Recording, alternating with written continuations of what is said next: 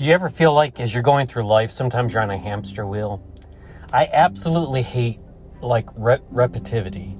And so that's been the challenge being a pastor for, well, 20 years at the same location is how do I keep from going uh, crazy because of uh, just the repetitivity of it all.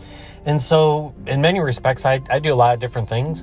Um, yeah, I write Bible studies and preach messages. Um, I do some counseling, um, but you'll also find me uh, potentially doing some cleaning around the church, um, do yard work.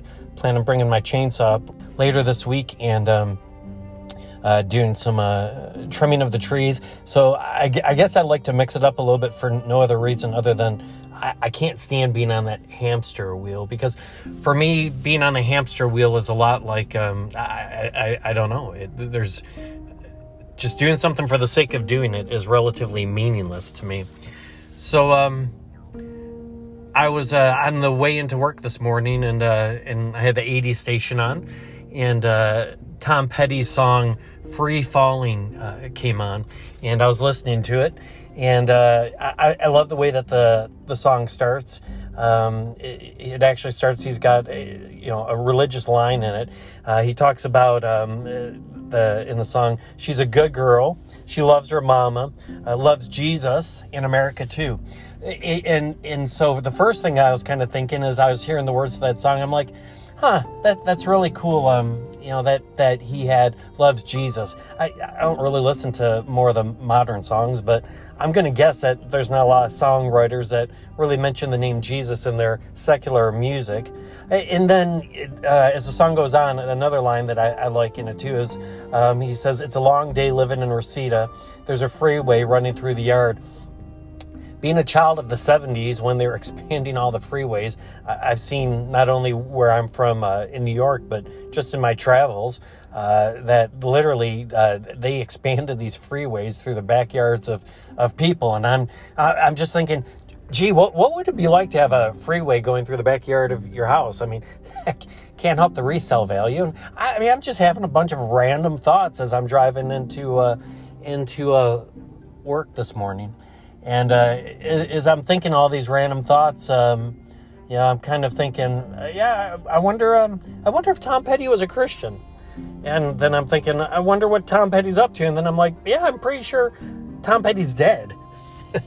and uh, and he is. He died in October of 2017, and um, basically died from uh, an overdose of medicine that he was taking for pain and depression um, as much as I can tell, it probably wasn't intentional, but just too many different things mixed together didn't work out real well for him.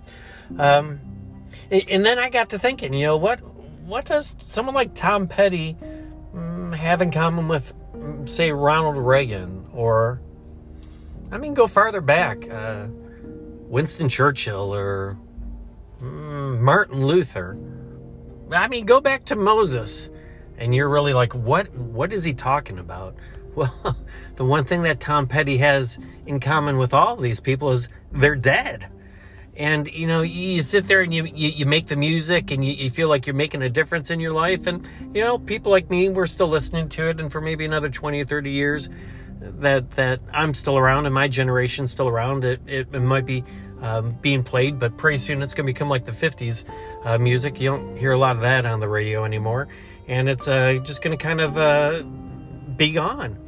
But yet, in his moment and in his day, he thought, wow, what a difference he was making. And you know what? The, the life of a rock and roll star, you know, it's really just another version, you might say, of a hamster wheel. And, you know, I got to thinking, um, one of the, mo- my most favorite and least favorite uh, books of the Bible has got to be Ecclesiastes. I love it because it's real, and uh, and I dislike it because it's somewhat depressing because it's real, but but it is. And so as you think about your life and you know what's your purpose? What makes you tick? Do you feel like you're making a difference and are you really making a difference? Are you at least able to entertain yourself by having some variety in your life? Or are you just like on that hamster wheel going round and round and round and like never never seen a way off of it?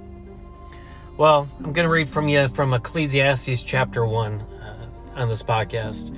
And it says, The words of the teacher son of David, king of Jerusalem. So this is from Solomon, uh, King David's son. And he says, Meaningless, meaningless, says the teacher. Utterly meaningless. Everything is meaningless. What do people gain from all of their labors at which they toil under the sun? Generations come and generations go, but the earth remains forever. The sun rises and the sun sets, and it hurries back to where it rises. The wind blows to the south and turns to the north. Round and round it goes, ever returning on its course. All streams flow into the sea, yet the sea is never full. To the place that the, the streams come forth, they will return again. All things are wearisome, more than one can say. What has been will be again, and what has been done will be done again. There is nothing new under the sun. Is there anything of which we can say, look, there's something new? It has already been a long time ago. It was there before our time. No one remembers the former generations, and even those yet to come, they will not be remembered by those who follow them. Now, there is an encouraging passage of Scripture, but it's so true. We tend to think that in the moment, what we're experiencing and what we know um, is just so incredibly important that oh what a difference we're making in the world. And and we, we feel that at times but then at other times some of you are sitting here listening to the podcast and you're like no i i pretty much feel like my life is meaningless. Like there is no purpose to it. And and and it's easy to fall into that depression because honestly that depression is real. Um, it's real because in many respects the meaninglessness of all of it is real. I was um, listening to a book uh, by um, david platt uh, if you're not familiar with him he's a, a fairly famous um, christian author and preacher um, pretty solid theologically but um, uh, he's he's hardcore Baptist, but he's he's he's um he's many ways different than than your ordinary Baptist. He's uh um I'd just say theologically he's a little bit more balanced. I, I like him quite a bit. Anyways, uh, he was uh, just talking about an experience that he had. Um, that uh, when he, uh, I, I, think he went to Pakistan and uh, and was doing ministry there, and the name of his book is uh, something like we, we've got to do things differently or something like that. And, and I've only listened to halfway th- through the book. It's a long book. Um, but I have to tell you, I've listened to half of it and it's just the same theme over and over and over again. So I don't really feel the need to listen to the other half. Because if you can say something in uh, 250 pages, that's probably better than 500. And I really can't tell you how many pages it is, anyways, because it's an audio book. But it's like an eight or nine hour audio book, so it's a pretty big book. Um, anyways, uh, he was making some points that I needed to hear again because it's so easy to kind of get caught up in the things of life here in America. But he's uh, he was just talk about his experiences that he had of people that were basically uh, malnourished um, in that part of the world, and they don't have uh, uh basic food. Uh, he gives a couple different stories of well, basically every time you mention the name Jesus, have you heard of Jesus? They're like, who? Who's Jesus? And and they're thinking Jesus like some guy that might be in a neighboring town that they should have heard of but didn't. I mean, the, the name of Jesus is that foreign. So they struggle with physical food. They struggle with spiritual food and um, and then he talked about the the towns are so poor, the sex trafficking that goes on. Um, that as he entered this one town, that uh, his guide was saying, now notice you won't see any kids that are between the ages of um, I think it was like it was like nine to twenty or something like that. Um, it was crazy the age range. Um, but, and he said it's because uh, these sex traffickers come in, they offer the parents basically what's a half a year's worth of salary uh, to allow their, uh, for them to take their daughters. Um, and promise their daughters are going to have a better way of life and they'll send more money. Well, oftentimes they don't send the more money. Uh, they just take the, take the girls and you have these, these young girls that are, not even 12 years old that are sold into sex trade and um, sexually abused. And I mean, I tell you what, my daughter was my youngest daughter. She's um, think she's 17 now. Gosh, I'm getting old. Um, anyways, uh, she was in the car with me as I was uh, listening to it, and um, and I mean, I was just kind of uncomfortable even having her to have to hear that conversation, and and you know, if that makes me uncomfortable for her to have to hear it and to know that's going on in the world, um, we should be uncomfortable with it too. And it's crazy in the world today that that stuff's going on, and so we get all worked up about COVID and masks and stuff like that, and I guess we should because it's the world in which we live. Um, but there's some greater issues out there uh, that we really ought to, as a society, be paying attention to. And, you know, as I think about going through the hamster wheel of, of, of life, sometimes there's things that are a little bit more meaningful that maybe we can turn our attention to and see if we can try to make a difference one way or the other. Um, at least as a world, as a society, we should. Um, I was looking, I was trying to figure out how many sex slaves there are in the world, and I couldn't find that number. I could only find how many slaves there are in the world, which would include sex slaves, but also slave labor and stuff like that. And it's estimated between 20 and 40 million people in the world. Now, mind you, 3.8 million people died of COVID, and it's the end of the world, but we don't really care that there's uh, 10 to, to 20, you know, 10 to 15 times that that are being trafficked for sex and you know forced labor. I mean, where's the uproar in the world for that? I mean, I, I could get behind that. You know, let's do something about that. Let's stop worrying about like uh, something that is relatively, you know, insignificant. You know, something that's ten percent of a far greater problem. Cut it out. You know, why is no one talking about that? And then I was kind of curious. I wonder how many people starve to death a year.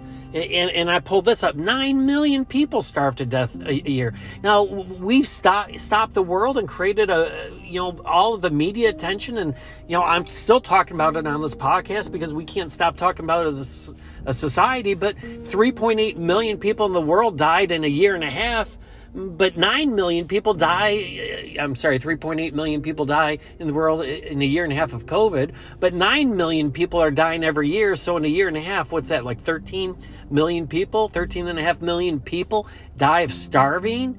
So we're worried about something that kills uh, 3.8 million, but we don't even talk about something that's killing in that same time period 13 and a half million just because they can't have food?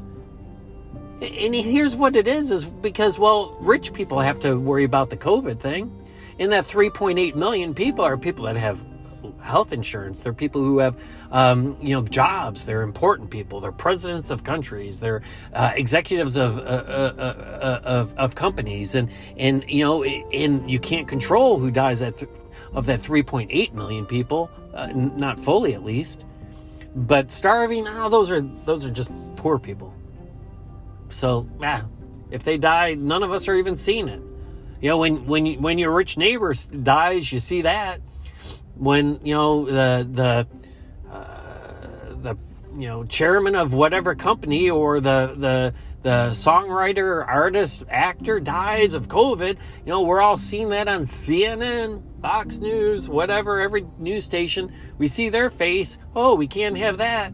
But we got, you know, in that same time period, 13 and a half million people dying because they don't have food to put in their mouth. Come on. As a people, as a church, as a country, as a world, get, get, get our heads out of our collective. Yeah, you know where I'm to say. I'm just not to say it. We got to pull our heads out of our backsides and, and you know what? It's pretty easy to stop starvation it's called give them food.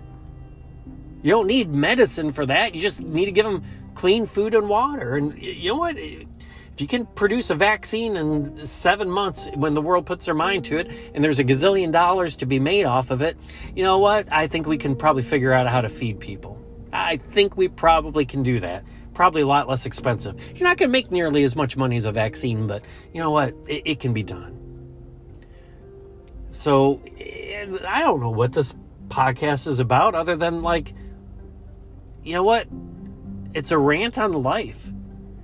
And if you're, it, you know, we're in the dog days of summer, and if you're tired of just running that hamster wheel, then, you know what maybe we need to fill our lives with with things of significance and that's not even just like fun and entertainment and, and the lesser things i mean it's it's things that maybe truly do make a difference in this world i was uh, speaking to a member who was uh, going uh, out of town uh, because a good friend's dad died and i said and he said to me he's like uh, you know it's we're at that age where all of our you know friends you know parents are dying and all of our parents are dying i'm like yep yep I said, uh, "You know what? Uh, you know what that means?" And I said, "We're at the top of the totem pole." It's how I always like to think of generations. I think of them like a totem pole. Like, know, my parents are still alive, so they're they're at the top of the totem pole. Um, I, am at the next level. My my kids are at the next level. And whenever they have kids, they'll, they'll be at the you know the bottom level. But you know, when when our parents go, uh, guess who's at the top of the totem pole? Um, a, a bunch of us are about to be. And so maybe it's time that we start looking at, you know what? There's got to be some more things to this life than than running that hamster wheel. You know? So if you're listening to this podcast and, you, you think life's going great, good. Don't fool yourself to think that you're really making a difference, though, because it's all meaningless. And uh, it, and after you're gone, you know, give it give it 20 or 30 years or so and you you won't really even be a thought so um, don't think of yourself more than than you probably should but for for the rest of us that that you know have that sense of reality and that sense of calling in life that we we want to live life with a purpose that we want to make a difference and that we want to get off uh, that that hamster wheel, then figure out how to do it. First of all, put some variety in your life. Go out and chainsaw some branches down, right? Do some things that are different. It doesn't have to be part of your job. It doesn't have whatever. So mix it up a little bit and find some enjoyment in the, the variety of things rather than just doing the same thing over and over and over but then put your mind to things that that truly can make a difference in the world and that is um you know eh, figure out what kind of difference you can make in sex trafficking or or forced slave labor or the starvation of people, or the fact that in certain parts of the world, people still don't even have a clue what the name Jesus means. And you know what? That, that could also be true just across your street. In fact, I saw that it's estimated that up to 400,000 people are considered enslaved in America. That's almost a half a million people. So it literally could be across your street for any of these things as well. Um, I want to leave you on this podcast with uh, a verse that motivates me when I'm trying to see, you know, is my life on track? Am I doing what at least God has called me to do? Because there's purpose in that. Um, I like to remember Micah chapter 6, verse 8. And it says this um, He has shown you, O mortal, that's us, you know, we're mortal, we're, we're temporary people, we're not going to live forever. Um, he has shown you, O mortal, what is good. What does the Lord require of you? To act justly, to love mercy and to walk humbly before your God. So, as you seek to find uh, purpose in your life and to live a life that has uh, um, has has purpose and you feel like you make a difference, um, start with acting justly, and whatever the situations you deal with in life, be just, be right in how you handle it. Don't be partial. Don't turn a blind eye to um, injustice. Love mercy. That that uh, be quick to forgive and to show compassion to people. And ultimately, probably the most important one, and from which everything else flows. Walk humbly before your God. Thanks for listening, and we'll talk to you next time.